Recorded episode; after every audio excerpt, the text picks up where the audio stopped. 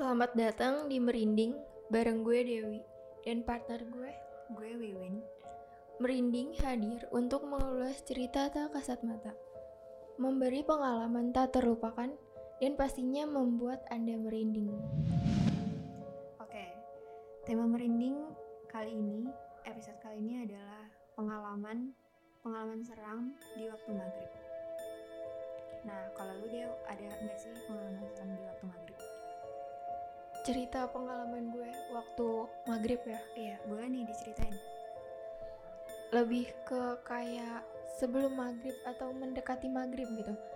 Jadi dulu waktu gue sekolah ya, nah gue tuh lagi datang bulan kan, ya kan. Jadi cewek tuh kalau datang bulan kan kayak bau amis gitu gitulah. Bener-bener. Nah terus banyak orang yang percaya kalau misalkan cewek lagi datang bulan itu dia kayak mengundang ya, kar- mengundang sosok gitulah, tau kan? Iya.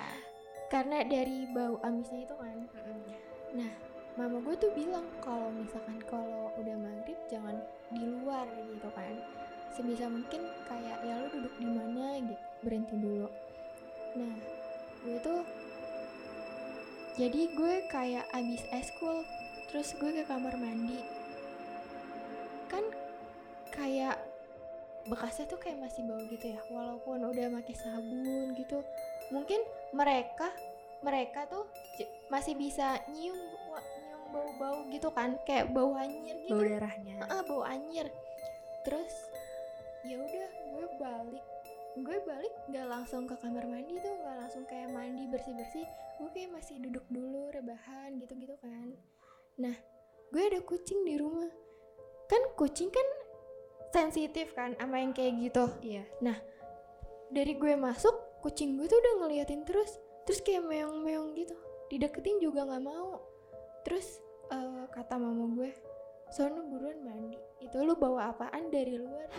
Kayak gue mikir hah gue nggak bawa apa-apa. Oh gue kayak gue habis ganti eh, pembalut nih. Mm-mm. itu tapi gue bawa pulang. Gue nggak buang di sekolah ya kan. Gue bawa gue buang di rumah kan terus ternyata dia ngikut dari sekolah gue gitu. Lo taunya dia ngikut tuh gimana? mama gue yang bilang karena kucing gue juga nggak mau deket-deket sama gue dia takut. Terus kayak kucing tuh kalau misalnya kayak udah ngelihat itu dia nggak akan kedip. Terus matanya juga matanya dari lebar lebar ke kecil gitu. Oke. kayak terus gue gue mandi dong bersih bersih terus eh, karena gue masih kayak masih halangan ya masih bau hanyir gitu dan itu kayak agak lama sih hilangnya sampai kayak mama gue sholat dulu ngaji dulu di rumah. Gue juga takut sebenarnya. Terus lo itu hilang gak sih? hilang. Gue udah besoknya juga udah nggak ada kok. Kayak mama gue tuh kayak ngaji. Terus mama gue kayak nge tuh ngentak sejadah. Oh, iya iya. kayak jangan diikutin ini udah di rumahnya. Pulang balik ke rumah sendiri gitu kayak aduh gue juga kadang kalau masih halangan suka masih merinding sih kalau misalkan mau ganti Takut kejadian pe- lagi. ganti pembalut di luar gitu Iya iya iya. iya. kalau misalkan dari lu sendiri ada nggak gue juga punya cerita jadi ceritanya kalau misalkan kita bulan puasa kan biasanya kita pulang kampung kan jadi Iya, ceritanya mudik gitu ya ya betul gue pulang kampung nih. Kampung gue ada di Ciamis Jawa Barat. Lo Mhm. tau gak? Tahu tahu ya gue di sana. Dan posisinya waktu itu orang tua gue belum bisa pulang kampung. Jadi gue pulang kampung sendiri nih. Karena? Karena mereka masih ada kerjaan. Oke. Lu naik apa nih? Gue naik travel. Oke terus? Terus pas di sana, pokoknya udah beberapa hari di sana. Singkat cerita, gue lagi pengen buka bersama bertiga doang nih sama kedua kakek nenek gue oke di rumah di rumah. Jadi gue jelasin dulu layout kampung gue adalah kita ada di lereng pegunungan. oke terus Nah di lereng pegunungan itu tanahnya terasering, lo tau gak? Terasering tuh tanahnya bertingkat kayak tangga. Jadi kalau misalkan rumah orang itu kan beda-beda gitu jauh-jauh. Di depan rumah itu tuh udah lereng lagi, di belakang Iya. rumah itu tembok tembok dari tanah. Jadi sejajarnya genteng lu itu tuh udah tanah lagi tapi di atas gitu Oh gitu. Jadi kayak bertingkat Iya juga. gitu jadi di atas genteng lu itu tuh kalau misalnya gentengnya kebuka itu lu bisa melihat tanah di atasnya rumah orang gitu Iya, berarti rumah orang itu bisa ngeliat kalau bawahnya itu rumah lo Iya gitu. betul. Nah posisinya adalah waktu itu gue lagi ngambil makan di dapur. Nah dapur gue ada gentengnya, ada celah. Celahnya itu diganti sama kaca gentengnya. Oh, jadi kelihatan tuh ke Iya. belakang. Kaca transparan. Jadi emang tujuannya buat ngasih cahaya kalau siang hari. Soalnya di situ emang gelap banget. Terus kalau malam tuh ditutup gak? Enggak, pakai hording itu enggak? Enggak, Oh enggak. Nggak ditutup dan emang kita tuh pakai masih jadul banget. Hah? Pakai lampu kuning lo tau gak? Iya, itu lampu-lampu ciri khas banget Ya, di kampung. Kita tuh pakai lampu kuning tapi yang buat dapur doang untungnya Iya. nah posisinya gue dari dapur ngambil makanan gue taruh di tempat makan kita ruang makan which Hmm. is itu ada di depan banget dari Dapur. dapur Iya. jadi kalau misalkan gue duduk di tempat makan itu gue ngeliat ke arah genteng dapur Kelihatan deh tuh. kelihatan atas kelihatan tuh tanah atasnya dan itu tuh banyak banget pohon-pohon Iya. pohon-pohon Jadi bukan cuma rumah, di situ masih rimbun banget sama pepohonan hutan gitu ya. pepohonan. Kayak ranting-ranting gitu ya. Iya, bahkan di situ juga masih banyak hewan-hewan yang enggak nggak sering lu lihat gitu.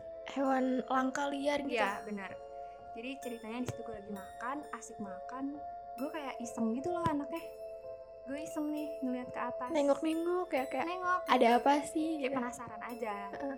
Gue ngeliat pohon kan pertamanya ya udah pohon Iya, biasa. biasa. gue makan lagi.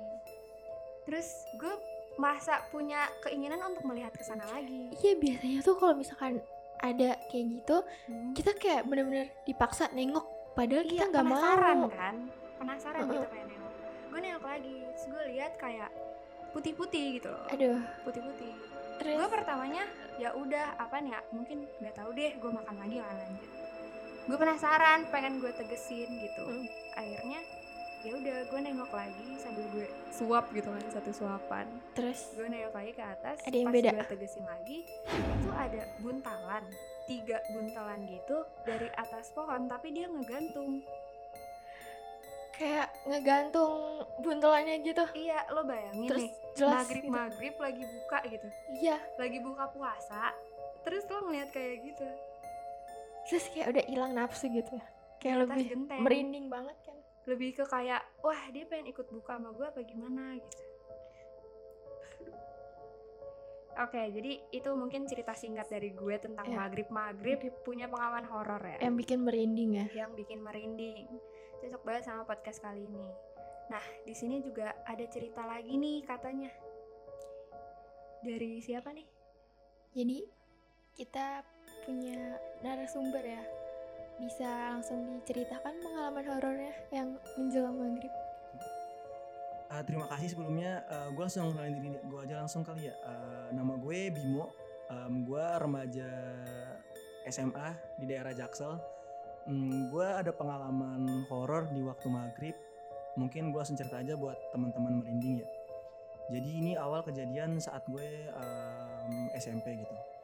Gue mau ngambil ke rumah om gue buat acara wisuda. Gue mau ngambil dasi ke rumah om gue tapi om gue di sini em, lagi di kantor jadi gue disuruh datang ke rumahnya dulu Hmm. sedangkan rumahnya lagi kosong gitu dan gue coba deskripsiin dulu rumahnya ya Oke. rumahnya itu eh, besar Hmm. dan juga kayak rumah-rumah orang kaya gitu deh jadi Oke. kayak lagi kosong terus mati semua kan lampu dan gue ke sana waktu maghrib Iya. Terus gue ngambil lah kuncinya di satpamnya kan. Terus gue masuk ke dalam kondisi lagi gelap. Sebenarnya om gue nyuruh gue buat nyalain lampu gitu lampu teras. Cuman entah kenapa gue nggak berani. Kayak rumah ini bener-bener gelap gelapnya itu bener-bener yang nggak kelihatan apa-apa gitu. Dan juga gue sadar kalau sebelah rumah om gue itu kuburan tua. Kuburan tua yang udah lama nggak keurus gitu kan. Jadi gue sedikit parno akhirnya gue mencobalah diam itu sekitar pukul jam 6an sudah mulai gelap gitu. Gue nunggu om gue hampir setengah jam. Awalnya nggak ada apa-apa kayak biasa aja. Tapi tiba-tiba gue kayak ngerasa gue pengen nengok ke belakang gitu. Ini posisinya gue lagi duduk di balai depan rumah om gue. Kayak ada angin yang bikin gue pengen nengok ke belakang. Terus em, gue nengok ke belakang. Dan itu pertama kalinya gue ngelihat eh, sesosok em, penampakan di hidup gue.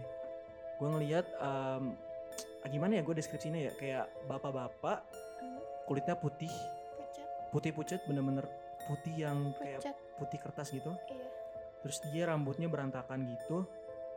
Dia karena itu posnya di belakang balai tuh balai kan ada kayak garis-garis kayunya gitu. Iya dia kayak em, lagi senyum gitu kayak lagi kayak begini. Terus tapi dia sambil nyengir gitu ke arah gue terus di situ gue baru nyadar ternyata bener apa yang orang bilang kalau lu ngelihat sesosok itu Ha-ha. lu nggak bisa gerak. Oh lu kayak mendadak lu bingung mau ngapain ya? Ya gue Kayak- bingung mau ngapain dan gue nggak bisa ngapa-ngapain lebih tepatnya. Gue nggak bisa gerak. Iya kayak mau teriak minta Iya, tolong nggak bisa. nggak bisa. mau bingung ya? Gue diem hampir mungkin ada kali lima detik gue cuma bisa ngeliat dia doang senyum ke gue itu oh mungkin itu nama kalau kata orang dulu namanya kesirep. Kesirap iya kesirep kayak kesirep sama sosok itu kayak lu bingung ngapain lu? Nggak bisa teriak minta tolong. Gitu. mungkin kalau bahasa umumnya ketibanan kali ya. Ya itu kalau lagi tidur. Kalau lagi tidur ketibanan mungkin tapi ya kesirap lah kita anggap kesirap jadi intinya ya gue gitu. Jadi kebetulan nama om gue ini om ini om sakti. Dan gue kaget juga sih situ karena om sakti nggak datang datang kan. Jadi gue kayak lama gitu nungguinnya akhirnya gue kayak ya lima detik itu gue langsung kayak nyentak badan gue terus gue langsung kabur ke depan gerbang ke arah satpam gitu. Iya terus? Terus gue kayak takut lemes kan ya? Lemes takut karena gue takut dia ngejar. Heeh. kayak di film-film gitu kan. Ternyata untung dia nggak ngejar. Tapi apesnya pas gue dari jauh depan gerbang gue lihat masih ada? Iya tapi dia ganti posisi sekarang. Dia berdiri. Sebelumnya dia kan jongkok gue Iya. cuma setengah badan dia. Nah Heeh. sekarang dia berdiri dia berdiri terus ngelihat ke arah gue sambil tetap senyum. Senyumnya masih kayak yang pertama lo lihat? Iya senyum masih pertama yang kayak gue lihat. Dan kayak gue nggak mau lepas pandang dari dia karena gue takut kalau gue lepas pandang Dia tahu- hilang. dia hilang dan terus pas lihat di depan lu Iya gitu. Klise banget kan ya tapi kayak takutnya kejadian gitu. Tapi akhirnya karena gue gue liatin hampir ada kali lima menitan. Habis itu lama-lama lama dia hilang lama dia hilang. Iya. Terus om gue baru wa si om sakti wa em, eh, udah mau sampai nih bim gitu oke om gitu udah sih ah, mungkin dari gue itu aja tuh terima kasih udah mau dengerin cerita gue Oke, jadi itu dia cerita dari Bimo. Kita juga udah dengerin cerita dari Dewi dan cerita dari gue Wiwin pengalaman kita horor waktu maghrib. Jadi setelah dengar cerita dari tiga pengalaman sebelum maghrib dan kayak pas waktu maghrib itu, Iya. kita bisa ambil pelajaran ya. Kayak misalkan dari gue, kalau maghrib jangan keluar rumah gitu kan, nggak boleh di luar dulu. Terus kalau dari lo Win, kayak kalau maghrib harusnya kayak tutup ya kalau bisa kayak Iya, tutup benar. pintu. Terus Jendela gitu ditutup. kalau bisa kayak diganti lampunya ya kan. Iya sih, itu harus banget. Terus kalau dari narasumber kita nih dari Bimo kayak iya pokoknya kalau maghrib jangan di luar gitu ya karena kayak kalau maghrib itu jam-jamnya mereka pada keluar gitu Oke, bener banget yang dibilang Dewi tadi. Nah, buat kalian yang masih mau terus dengerin Merinding, bisa banget didengerin di podcastnya Era FM. Merinding bakal hadir setiap hari Kamis.